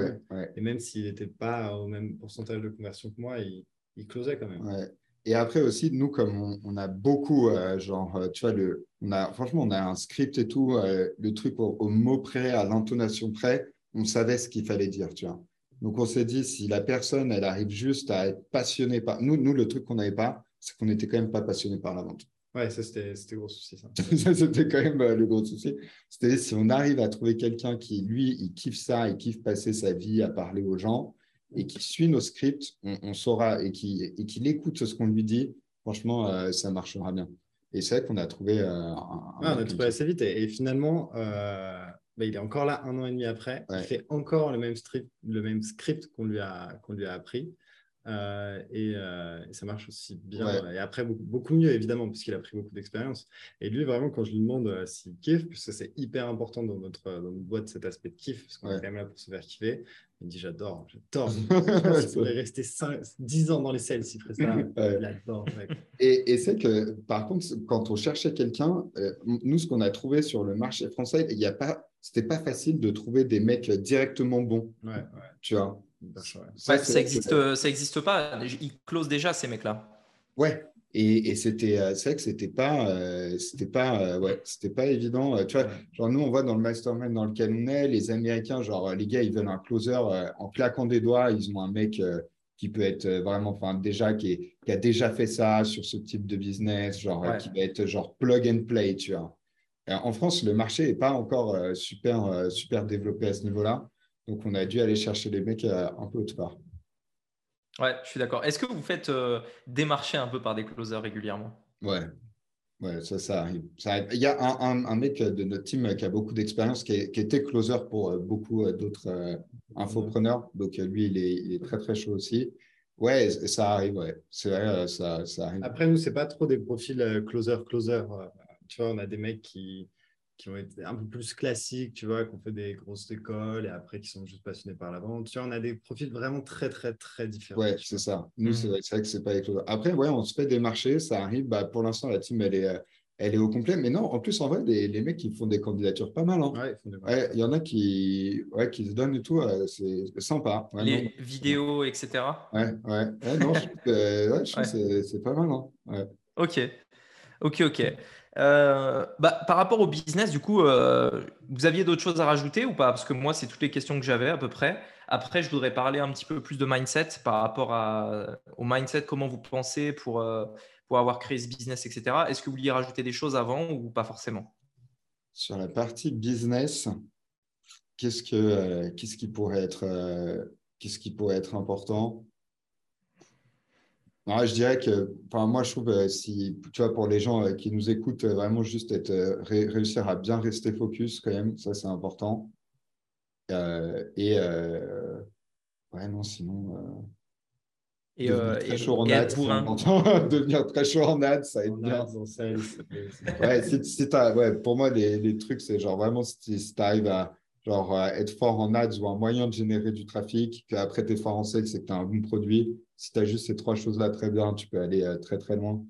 Et euh, il n'y a pas besoin de faire euh, des choses de ouf pour que ça marche très bien, tu vois.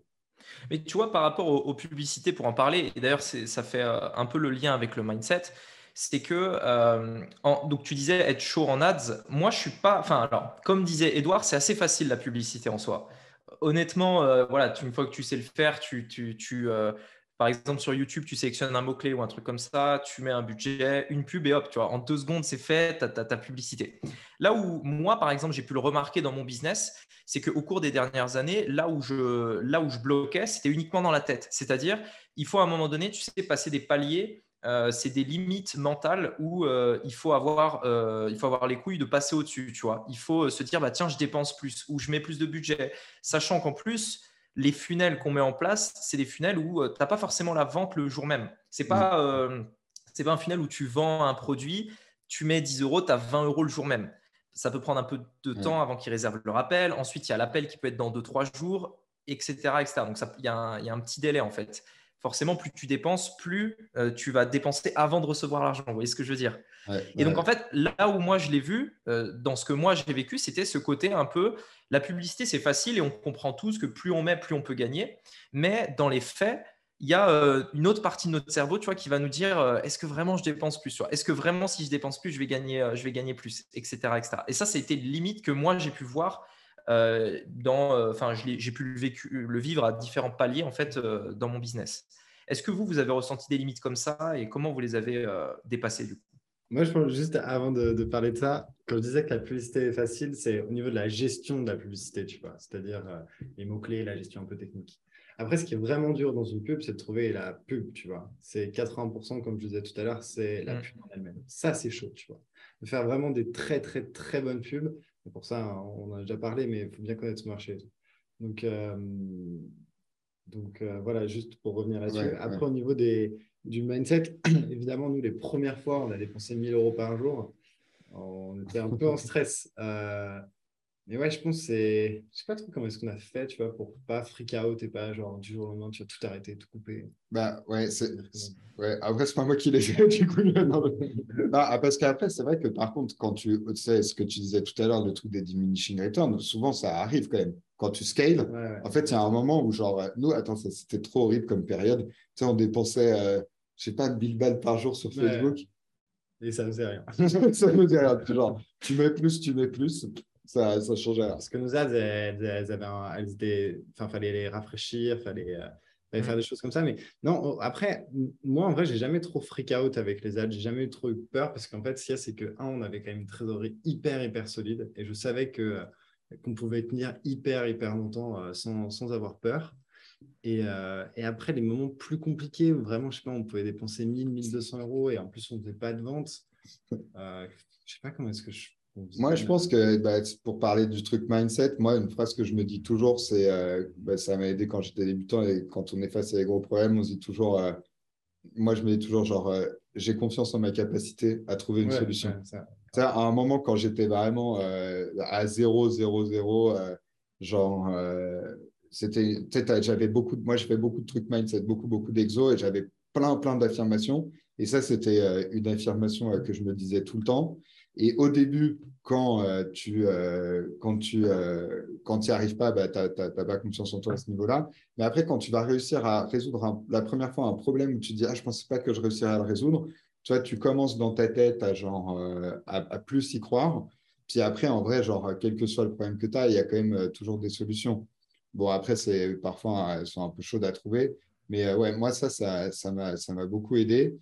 Et, et je pense aussi le fait d'être quand même, par exemple, dans, entouré de mecs qui font, qui font beaucoup, tu vois, tu te dis, bon, euh, finalement, euh, eux, ils le font, moi aussi, je le fais. Qu'est-ce qui peut vraiment se passer de si terrible? Au pire, on revient en arrière, c'est pas grave, tu vois, euh, tout n'est pas cassé. Donc, ouais, je pense que ça, ça, ouais, ça, ça nous aide beaucoup. en vrai, après, quand tu sais ce que tu fais, toi, les ads, c'est pas comme si tu gérais ça à l'arrache, tu vois, avec tes pieds et tout. Donc, euh... Vous avez le petit carnet Il y a le petit carnet, ouais. Ok, non, ça, ça nous a beaucoup. Moi, ça, je sais que c'est une des phrases que je me répète souvent quand je suis face à des situations euh, un peu complexes. Ok, ok, ok. Qu'est-ce que, qu'est-ce que ça a changé justement euh, dans votre manière de gérer le business et éventuellement même en perso, si vous voulez en parler, le fait de, justement d'avoir euh, plus d'argent par rapport à votre business? Puisque j'imagine que ce n'est pas la même gestion que ce que vous aviez au départ. quand vous, quand vous l'avez lancé, où justement il fallait faire attention, enfin, quand vous le lanciez en fait. Aujourd'hui, du coup, vous êtes plus à l'aise. Comment, euh, qu'est-ce que ça a changé en fait, même dans votre manière de gérer le business et éventuellement dans votre vie perso? Toi quand la partie finance. Euh, bah, en gros, euh, sur la partie business, alors le truc, c'est que quand tu augmentes ta team et tout, tu as des coûts qui vont être plus importants. Donc, même si tu gagnes beaucoup plus d'argent en termes de profit, tu vois, tu, tu, tu vas rester pas. Par exemple, avec Edouard, quand on a fait le premier mois à 100K, on n'était que tous les deux. Il y avait des coups d'ats qui étaient très faibles. On vivait chez nos parents. On vivait chez nos parents. bon, là, euh, on pouvait mettre. Pas de salaire. Il n'y avait pas de salaire. Je sais, on se payait même. Et il n'y avait pas de commission. Il n'y avait pas de commission euh, de closer. Donc euh, finalement, en termes de profit, on faisait, on faisait beaucoup. Et aujourd'hui, on fait quand même plus tu vois, en termes de profit. Mais euh, c'est comme, tu as tes coûts qui sont plus élevés, même si tu as beaucoup, beaucoup de trésors, tu dis, OK, bah, finalement, à quel point est-ce que je peux tenir plus de temps? Bon, tu peux tenir plus longtemps, mais tu peux pas non plus, euh, c'est pas non plus, euh, tu vois, tu peux pas tenir 10 ans, quoi. Après, ouais. quand même, moi, je pense aussi par, rapport à, à on, en, on, en, a, on a de la trésor et tout, mais j'ai l'impression que, genre, tu veux toujours, genre, tu n'es jamais serein quand même, tu vois tu dis toujours genre non mais je serai plus serein quand j'aurai genre je ne sais pas combien en plus. Et d'ailleurs, il y avait un mec qui avait fait une étude comme ça et il disait que quand euh, tu demandes à quelqu'un euh, à, combien, combien il serait heureux pour gagner de l'argent, pour quel montant, je crois le, ce qu'ils avaient découvert, c'est genre x2 par rapport à ce qu'il gagne. Tu vois Donc, euh, il y a ça, ça qui est important. Nous, dans on, est, on est dans le mastermind de ça, mais il, dit tout le temps, tant que tu n'as pas un million en cash réserve, tu n'es pas bien. Mm. Nous, on n'a pas encore un million en cash réserve. Donc, euh, on n'est pas en mode genre, euh, on, se, on, se, repose, euh, on est tranquille.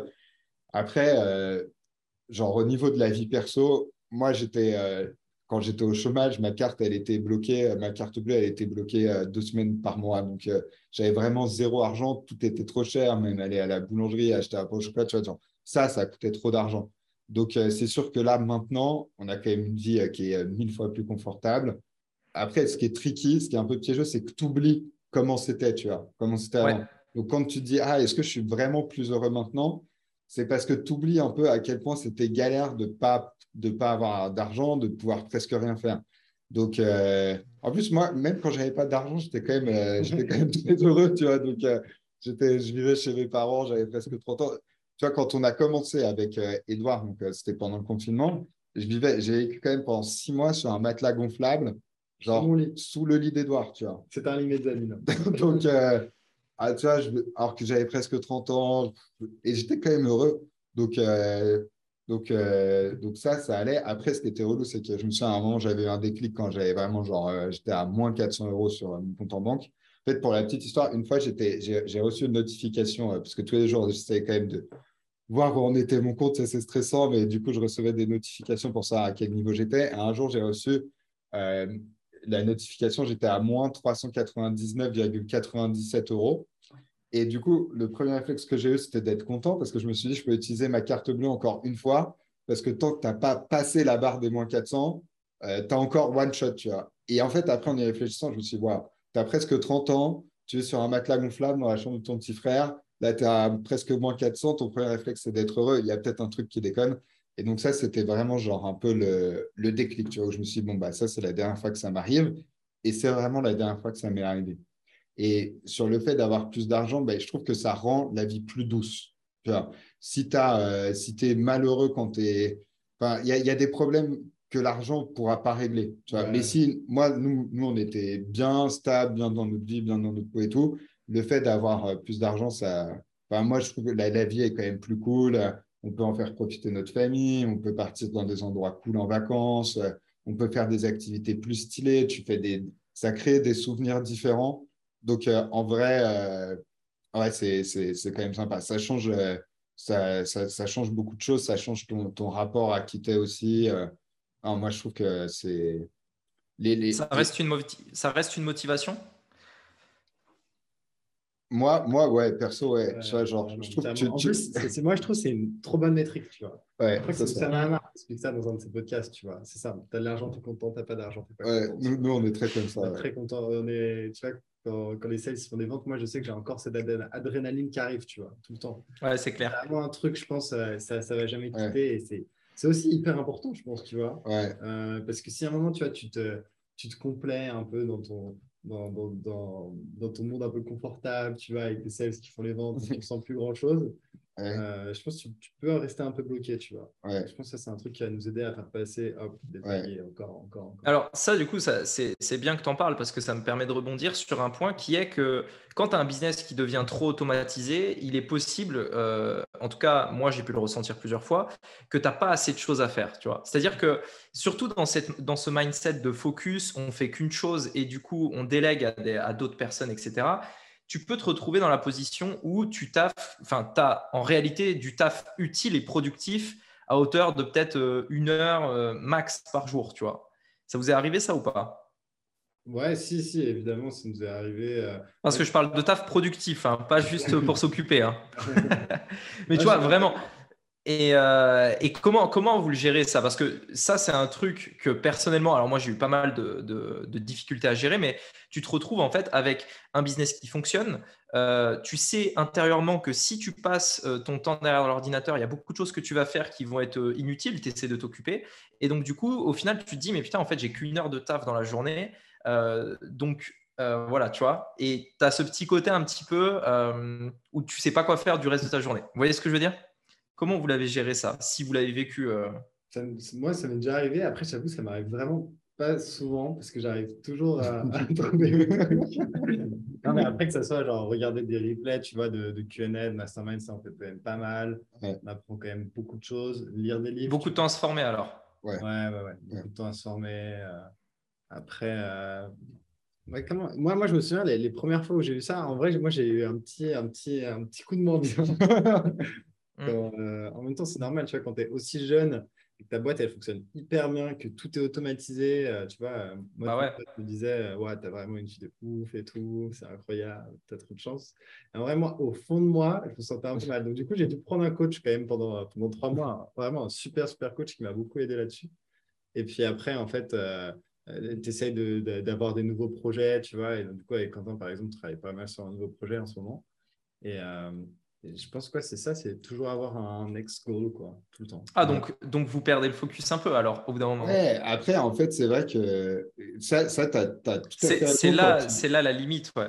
Ouais, tu as tout à fait raison quand tu dis, faut, des fois, tu, tu peux occuper tes journées et trouver des, des faux trucs à faire. tu vois. Hyper, ouais. Donc ça, c'est le piège dans lequel euh, il ne faut pas du tout tomber pour ne euh, pas faire juste euh, du travail pour travailler. Après, nous, on essaie toujours, genre, tu vois, quand, quand tu dis, OK, genre, mon objectif, ça va être de faire tant par rapport à maintenant, ben, il faut que tu améliores des choses. Ça ne va pas être des choses qui vont euh, être euh, game changer, tu vois, mais plus des changements incrémentaux. Donc, il y a toujours euh, des, des, nouveaux projets, tu vois, qu'on qu'on essaie de, de, mettre en place.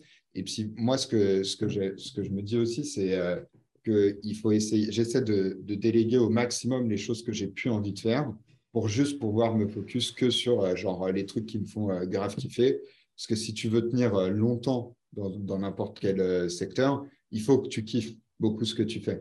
Donc euh, ça, c'est un peu notre, objectif, tu vois, de réussir à, s'extirper au maximum de tout ce qu'on n'aime pas pour pouvoir faire que, ce que tu aimes. Et après, sur le fait d'avoir un petit coup de mousse, c'est que je me souviens, la première fois, on a fait 100 cas par mois sans prendre un set scones. Moi, c'était un, gros truc je, je pensais jamais de ma vie réussir à atteindre un objectif comme ça. Et, euh, et là, j'avais bah, 30 ans. Euh, c'est vrai que des fois, je me suis dit, mais qu'est-ce que je vais faire pendant 60 ans, tu vois? Je me qu'est-ce que je vais faire Il y a aussi un truc, c'est que quand tu. Moi, moi, je pensais avant que quand tu arrives à 100K par mois, tu étais très, très riche. Tu ouais, vois ouais, ouais. Bah, ça, c'est très, très fort. Ouais, c'est vrai. Tu es... bien, évidemment, tu es hyper bien. Mais. Bah, tu ouais, as les impôts. Tu as, les impôts, tu as tout ça. Donc, tu n'es pas si, si, si, ouais. tu vois, si riche. Tu vois. Donc, tu as, as, toujours. Moi, je sais que je sais pas, c'est un truc qui me drive. J'ai toujours envie d'aller plus loin, plus haut. Et peut-être que euh, quand. Euh, je, ouais, ouais, je ne sais pas si à un moment tu arrives à être. J'ai l'impression même les mecs, quand ils sont à 25 millions, ils disent non, je serais bien quand je suis à 50 ouais, et tout. Je ne sais pas si ça va un moment, mais. Donc, euh, ouais, ça, c'est, euh, c'était, c'était des petits moments un peu de, de flottement. Et après, c'est vrai que. Enfin, moi, je sais que pareil, tu, tu veux toujours plus, tu vois. Là, par exemple, des fois, on fait des journées où on fait du bateau, c'est trop cool. Et tu vois, je me dis, putain, si on, si on était sur un yacht, ce serait encore mieux, je pense. Tu vois donc, euh, donc, tu dis, bon, c'est pas le même prix. Donc, euh, ouais, il y a, y a, tellement de choses à tester, tu vois. Et il y a toujours un niveau d'au-dessus. Et ouais, moi, ça, c'est des trucs qui me, qui me pas mal. Tu vois, je me dis, euh, ouais, si je pouvais avoir si je pouvais vivre à Los Angeles dans un super penthouse, tu vois, genre, je suis sûr, je kifferais parce que moi, ce que je pensais avant, bon, c'est faut nuancer ça, mais le truc de l'argent ne rend pas heureux, tu vois. Moi, je trouve que ça, ça, dépend de plein de choses, mais quand même, l'argent, tu sais, il y, avait une étude qui avait été faite qui disait que, genre, euh, au-delà de 10 000 euros par mois, ton niveau de bonheur, il augmente pas. Je crois que c'est même moins. Hein. Je crois que c'est même euh, un peu moins que ça. Ouais. Je crois que c'est 4 000 ou 6 000, un truc comme ça. Et sauf que c'est moins de 10 000. Autre... Ouais, il y a une autre étude qui a été faite qui montre qu'en fait, c'est pas du tout vrai, tu vois et que ouais, plus tu gagnes de l'argent, plus tu es heureux quand même. Et, euh, et, donc, je me suis dit, ouais, bah, c'est vrai que tu as des niveaux de kiff différents. Euh, donc, euh, ouais, j'ai l'impression que, surtout au niveau des expériences que tu fais, tu vas même des fois de pouvoir aider ta famille, des choses comme ça, c'est des trucs qui te font te sentir bien. Et donc, ouais, moi, j'ai, tu vois, je me, des fois, je me dis, genre, il y a des gens qui sont milliardaires.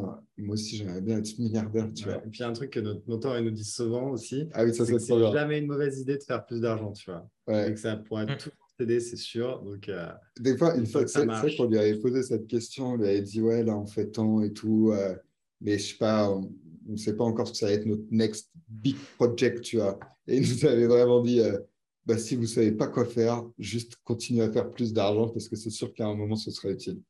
Donc, euh, Ouais. c'est ce qu'on fait, ouais. Ok, d'accord. Et par rapport à, à ça, justement, euh, par- on- vous avez parlé d'impôts un, un petit peu. Euh, pour parler d'un sujet qui, se- qui se discute beaucoup euh, en France par rapport aux, aux entrepreneurs sur Internet, ce qui est l'expatriation.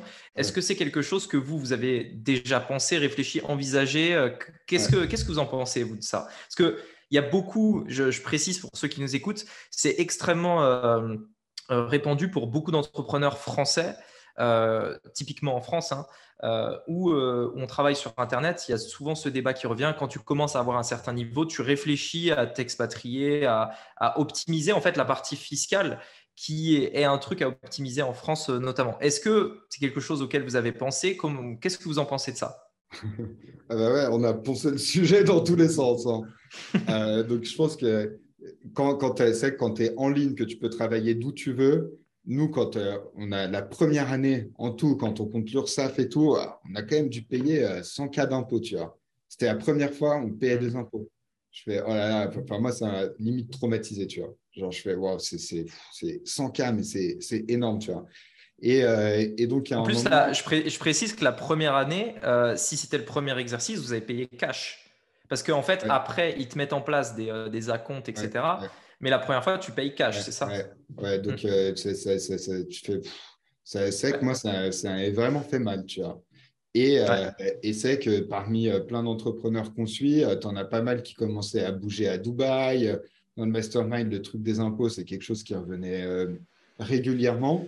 Donc, Même un- aux États-Unis Ouais, Parce ouais. qu'aux aux États-Unis, il me semble qu'ils ont une fiscalité même internationale. Eux, ils peuvent pas vraiment s'expatrier comme ça. ouais, mais après, tu sais, les, les States, tu vois, bouger de state et Ouais. tout. euh, Mais voilà, aux États-Unis, ils peuvent optimiser dans les États. Ouais, c'est ça. Ils peuvent optimiser dans les États. Si tu pars à, si tu vas à. Porto Rico, par exemple, là, ils ont, euh, je crois qu'ils sont à 0%, Ouais, ils sont à 0, zéro, ouais. 0%, mais il faut que tu vas à. Porto Rico. Et si tu vas vraiment limite dans l'extrême d'extrême, tu vois, tu peux même renoncer à ta nationalité américaine. Et donc, du coup, là, tu payes plus d'impôts américains. Mais là, vraiment. Euh, ouais, la fois. mais t'en as qui le font, euh, parce que du coup, tu en as dans le mastermind, parce que c'est un mastermind américain, mais il y a beaucoup d'étrangers aussi. Toi, tu as des. Euh, D'accord.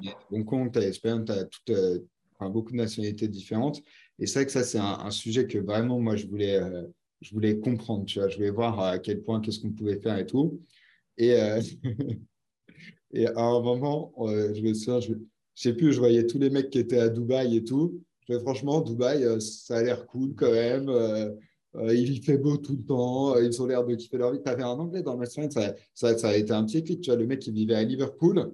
Le gars, il s'est dit ah non, à Liverpool, il pleut tout le temps. En un mois, il avait bougé à Dubaï. Il payait beaucoup moins d'impôts. Et, et, le mec, il disait ouais, j'ai l'impression de vivre un rêve, tu vois.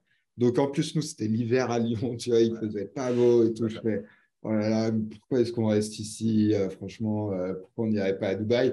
Donc, moi, le truc, c'est que je suis, euh, je suis célibataire. Donc, tu vois, c'était super simple pour moi de bouger. J'avais dit Edouard, vas-y, tu... Dubaï, t'en penses quoi et tout? Vas-y, on fait un truc ou pas? Et, et après, donc, moi, dans l'idée, j'étais chaud. Le truc, c'est qu'on voulait quand même vraiment pas faire n'importe quoi. Donc, on a vraiment essayé de contacter beaucoup de mecs euh, très, très chauds dans ce domaine. Bon, ceux qui sont connus, c'est par exemple Nomade Capitaliste et tout, tu vois. Euh, les gens qui écoutent, euh, s'ils veulent s'intéresser à la fiscalité, c'est un entrepreneur anglais un peu spécialiste là-dedans. On avait fait l'école avec eux et tout. c'était, c'était pas trop mal. C'était pas trop mal. Mais après, je m'étais dit, bon, moi, je voudrais vraiment savoir ce que des avocats français, ils en pensent, à quel point c'est faisable et tout. Donc, on a fait le tour des mecs genre nomades capitalistes. Moi, du coup, maintenant, je, connais beaucoup les taux de tous les endroits presque au monde, tu vois, où on peut optimiser. On a fait des écoles avec euh, notre, nos experts comptables, notre, euh, pas mal mhm. d'avocats, mais des avocats très, très chauds à Paris. Même une avocate suisse, une fois, parce qu'elle m'avait expliqué que le problème, c'est que les avocats français, déjà, des fois, ils ont peur s'ils retrouvent leur nom dans une note où ils te proposent de partir à Dubaï, que eux, après, ils soient flingués. Donc, c'est pour ça que souvent, les avocats français ils vont être un petit peu frileux, tu vois. Et euh, du coup, j'avais les schémas en tête et tout. Et en fait, ce qui s'est passé, c'est qu'à un moment, OK, je me suis dit, euh, parce que pour expliquer aux gens comment ça se passe, généralement, quand tu as ta boîte euh, en France, que tes clients ils sont en France, imaginons tu veux partir à Dubaï, en fait, tu gardes ta société en France, tu vois. Et ce que tu fais, c'est que tu crées une autre société à Dubaï. Et ta société à Dubaï, elle va facturer des fees à ta société française, tu vois et pour faire en gros baisser le profit de ta société française et tu mets tout dans ta société à Dubaï. Ce qui est, important en fait, c'est que là, l'élément qui fait que c'est chaud ou pas, c'est combien tu factures. Est-ce que tu vas facturer 30% de ton profit, 70% ou 100% Et en fait, après, c'est toi à quel point tu veux jouer avec cette limite fiscale. Et, et en fait, moi, j'ai fait mes calculs dans tous les sens avec tous mes, mes tableaux Excel et tout. Et en fait, on s'est dit, OK, si on part à Dubaï versus rester en France, on va gagner temps. Est-ce qu'on se dit que ça vaut le coup ou pas de le faire? Et dans les calculs qu'on a fait, on s'est dit, bon, finalement, ça vaut pas le coup. Et donc, moi, j'étais vraiment chaud pour aller à Dubaï et tout. Et en fait, à un moment, j'ai fait les calculs. On fait, OK, si on reste euh, exactement comme on est maintenant, en France versus euh, à Dubaï, à Dubaï, bah, on aura quelques millions en plus. C'est vrai, tu vois. Mais voilà, genre sur une échelle de 5-10 ans, tu vois. Et en fait, à un moment, on s'est dit, euh, bon, euh, on aime bien, on aime bien la France. Et, euh, on s'est vraiment dit, bon, vas-y, tu sais quoi, pour ça, est-ce que genre, ça vaut le coup de, de, de Parce qu'après, ce que nous expliquaient les avocats français, qui avaient l'habitude de ce genre de dossier, c'est que tu as quand même toujours un peu une épée de Damoclès autour de toi, au-dessus de toi. Parce que l'État français, en gros, il va te flaguer quand tu pars à Dubaï. Pour rapatrier les fonds, c'est hyper Pour rapatrier les fonds, c'est chaud. Il y a plein de choses comme ça que, tu vois, on ne connaît pas la fin de l'histoire. on ne connaît pas la fin de l'histoire. Notre expert comptable, il nous dit tout le temps, c'est quoi la fin de l'histoire Parce que tout peut très bien se passer pendant cinq ans. Et sauf qu'après, le fisc, genre, en plus, les avocats nous disaient, en ce moment, ils ont, le fisc a quand même besoin d'argent. Donc, euh, vraiment, quand tu fais le truc de Dubaï, même, tu vois, ce que m'avait expliqué un avocat français, il m'avait dit, même si tu fais tout dans la légalité, que tu as le droit de le faire et tout, le fisc, ce qu'il peut faire, c'est quand même te dire euh, je te mets un procès, tu vois. Et là, du coup, tu es parti dans des trucs pendant des années et tout, et tu te dis as toujours un peu une épée de Damoclès au-dessus de toi à te dire. Et puis le gros truc quand même, c'est que tu peux pas passer plus de six mois en France. Ouais, alors ça, c'était vraiment. Euh, moi, déjà, ça, c'était no, tu vois. Parce que tu vois, tu fais autant d'argent et tu es un peu prisonnier. Tu vois, tu peux pas revenir. Après, si tu en de la France. Euh, ouais, si tu kiffes. Moi, je sais que j'ai beaucoup d'attaches, ma famille, elle est là, ma copine. Et en plus, les avocats, ce qu'ils nous disaient, c'est dans la loi, c'est six mois, mais en vrai, euh, déjà, si tu fais plus de trois mois, euh, c'est un peu chaud. Mais après, avec ces trucs, c'est toujours pareil. C'est comme, euh, tu vois, genre avec ta boîte et la comptabilité, un contrôle fiscal, ça arrive genre une fois tous les 20 ans. Donc, tu peux faire n'importe quoi pendant 10 ans et genre tout se passe bien. Je sais pas, tu te prends un contrôle fiscal, là, tu te fais éclater. Bon, Dubaï, c'est un peu pareil. Et, et je me souviens, de notre expert comptable, il n'arrêtait pas de nous dire Vous savez, en France, euh, c'est pas si terrible en ce moment. Et il m'a vraiment dit On est un peu dans une parenthèse enchantée, tu vois, où genre euh, le taux d'impôt, ils essaient de le baisser, le truc sur les dividendes, c'est. Enfin, lui, c'est un expert comptable genre, depuis très très longtemps. Donc, il a vu les, les, les moments où, euh, genre, vraiment, la fiscalité, elle n'était pas pareille, tu vois. Et je me suis dit Bon, finalement, bon, c'est pas. Je me suis dit Bon, c'est pas si horrible. C'est sûr que. Bah, nous, on a des, on connaît des mecs hein, qui, ont, fait le truc de Dubaï. Bon, bah, c'est sûr, euh, ils sont, euh, bah, ils se mettent bien. Aux États-Unis, aux États-Unis, en fait, c'est aussi que j'avais pas capté avant, mais imagine, tu habites à New York ou à Los Angeles, euh, tu es quand même, je crois, plus imposé qu'en France. Hein. Alors que ça, ça, je pensais pas, tu vois. Donc ça, ça m'a. oui et non, ça, dépend, ça dépend sur quelle partie. Enfin, on, on peut en reparler, mais. ah, on a, on a quelqu'un chaud en fiscalité aussi là. Ouais, ouais, bah moi je me suis beaucoup renseigné et euh, d'ailleurs, ce n'est pas le seul montage euh, possible, mais on pourra en reparler en, off plus tôt, ce sera plus simple. Mais par rapport à, par rapport à, l'expatriation, justement, moi il y a un autre point que je voulais vous poser, c'était que justement, au-delà de, au -delà de, de l'avantage fiscal qui, euh, qui existe, c'est, vous savez, cette, ce truc de se dire j'ai l'argent, je peux le faire, je suis jeune et je peux, même si c'est 5 ans dans ma vie, décider de changer de pays. Tout le monde, en fait, tout le monde ne peut pas le faire. C'est-à-dire, on est, on est en France, c'est top, tu vois, mais tout le monde ne peut pas se dire, tiens, là, j'ai envie, pendant, ma, pendant une période de ma vie, d'aller vivre ailleurs, tu vois. Juste aller y vivre. Et j'ai le choix de le faire. Est-ce que ça, c'est. Euh, parce que moi, c'est euh, ma euh, plus grosse motivation au-delà de la fiscalité, etc.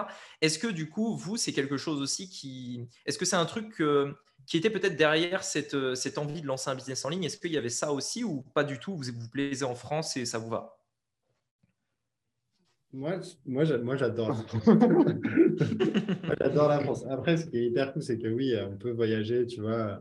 Là, je sais pas, cette année, on a fait euh, Los Angeles, on allait en Jordanie. Là, on retourne à Los Angeles. Après, enfin, moi, je vais aller au Brésil quand il va aller. Donc, tu peux aller n'importe où.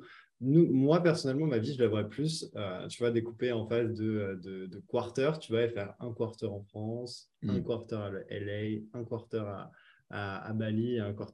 Vraiment, moi, c'est comme ça, tu vois. Mais bon, l'envie de partir vraiment cinq ans de la France, pas trop. Non, moi, c'était un peu pareil. À un moment, je me disais, euh, ce que j'aimais, un truc qui, qui me plaisait un peu dans l'idée de partir à Dubaï, tu vois, c'est que Dubaï, euh, peut-être peut-être que j'ai plus les, les, les bonnes mais je crois que tu es obligé de partir pour trois ou cinq ans, un truc comme ça, tu vois, avant de pouvoir euh, revenir en France. Et du coup, je me disais, il y a un peu ce truc d'aventure où de toute façon, tu y vas, tu n'as pas le choix il faudra que tu mm. fasses des connaissances là-bas, que tu kiffes ta life et tout. Donc, j'avais bien un peu ce, sens d'aventure. Et, c'est vrai qu'avant, je me disais, ah, mais où est-ce que j'aimerais vraiment vivre? Est-ce que c'est à Paris? Est-ce que c'est à Bali? Est-ce que c'est à Los Angeles, à New York? En fait, à un moment, et ça, c'était Samuel, il, il me faisait réfléchir un peu comme ça. Je me suis dit, en fait, des fois, tu penses que tu dois choisir, mais tu peux faire tout, en fait. Et du coup, je me suis dit, moi, bah, un peu comme Edouard, l'idéal, ce serait de vivre un peu en France, un peu dans tel endroit, un peu dans tel endroit, plutôt que de me dire, genre, euh, là, je pars pour 5 euh, ans, euh, je ne sais pas, à Bali, tu vois, je me dis, non, j'aime, vas-y, un peu en France, un peu là. Parce que je me dis, ah, jamais fait plus d'un an dans un autre pays, mais je me peut-être à un moment, tu en as marre. quand tu en as marre, tu reviens. Puis après, quand tu en as remarre, tu repars, tu vois. Donc, ça, c'est plus comme ça que moi, je le verrais. Après, quand tu commences, c'est vrai que tu as, un peu ce sentiment de liberté. Tu te dis, genre, vas-y, je vais pouvoir euh, voyager euh, partout dans le monde et tout. Et, et, ça, c'est vrai que c'est quand même très cool. Après, le truc, c'est que euh, euh quand es, si tu veux être productif, tu es chez toi. Nous, on a, tu sais, on a, mm. on a quelqu'un qui s'occupe de nous faire, on a quelqu'un qui s'occupe de nous faire à manger, de nous ranger la part, de nous faire tout ça, tu vois. Donc, c'est tellement automatique qu'on peut juste focus sur ce qu'on a beaucoup de valeur ajoutée. Donc, dès que tu pars, tu as, as, moins ça. Bon, après, on pourrait le remettre en place, tu vois. Mais c'est que sinon, cette idée de. Ouais, c'est plus guère. De, de, juste partir à 5 ans, euh, j'avoue, moi, j'aime bien la France aussi. Donc, euh, ouais, on, peut rester. Ok, d'accord. Et euh, vous, avez, vous aviez pensé que à Dubaï, pas à d'autres endroits Enfin, Bali, tu as parlé un peu, mais Dubaï principalement. Bah, à Dubaï, euh, parce qu'il y a les taxes, tu vois. C'était si on faisait les taxes, tu vois. Après, en plus, j'ai jamais été à Dubaï. Donc, ça se trouve, j'irais, tu vois, je me disais, qu'est-ce que c'est que cette ville? J'aime pas du tout, en fait. ouais. Euh, donc, euh, non, ouais, la première chose, c'est d'y aller, quoi. C'est clair. Ouais, ouais, c'est vrai que ça aurait été quand même. On, prévu quand même. on, on, avait quand même prévu d'y aller avant, de, de, faire un petit test, tu vois.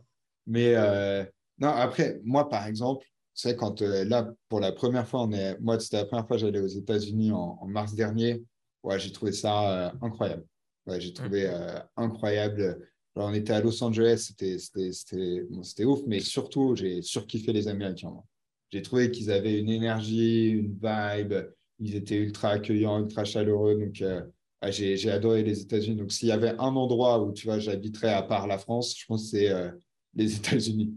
Et puis là-bas, à Los Angeles, on a rencontré un mec qui travaillait avec euh, Elon Musk chez SpaceX. Euh, enfin, c'est le niveau, il n'est pas pareil. Ouais, le niveau, il n'est pas pareil. Tu as vraiment. Euh, c'est. ils, sont, ils, sont, ils sont vraiment au-dessus, c'est ultra inspirant. En plus, il fait beau, il y a la mer, il y a tout ça. je trouve que c'est une ville assez ouf quand même. Ok, ok, ok. Est-ce que, est-ce que du coup, bah, je pense, moi, pour moi, c'était bon, sauf si vous aviez un dernier point à éventuellement aborder. Non, franchement, moi je pense que. Ouais, je pense. Euh... Je pense qu'on a réussi aussi vite aussi parce qu'on est quand même frères et tout le temps, tout le temps, tout le temps ensemble. on vit ensemble, on travaille ensemble, on parle tout le temps business. Et notre focus, il est vraiment que sur ça tout le temps.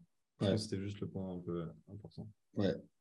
Ouais, ça c'est clair que c'est pas. Non, mais ça c'est clair que c'est pas euh, commun et. Euh, euh, et, le fait, juste, bah, surtout en plus si vous vivez ensemble, etc., c'est clair qu'il y a plein d'idées qui émergent comme ça, donc euh, c'est clair que c'est une force. Quoi. Ok, bah écoutez, top. Euh, pour les personnes peut-être qui vous découvraient dans ce podcast, elles peuvent donc vous retrouver sur YouTube. Je mettrai votre lien dans la description. Et aussi aller voir éventuellement votre funnel, justement, si, enfin votre site ou peu importe. je le mettrai aussi dans la description. Ok. Comme ça, euh, je, vous laisse euh, aller voir euh, dans, le, dans la description les, infos de, de, Quentin et Edouard. Ok, bah nickel. Bah écoutez, merci beaucoup. Et puis, enfin, c'était un vrai plaisir. Et puis, à bientôt alors. Super. Merci, beaucoup.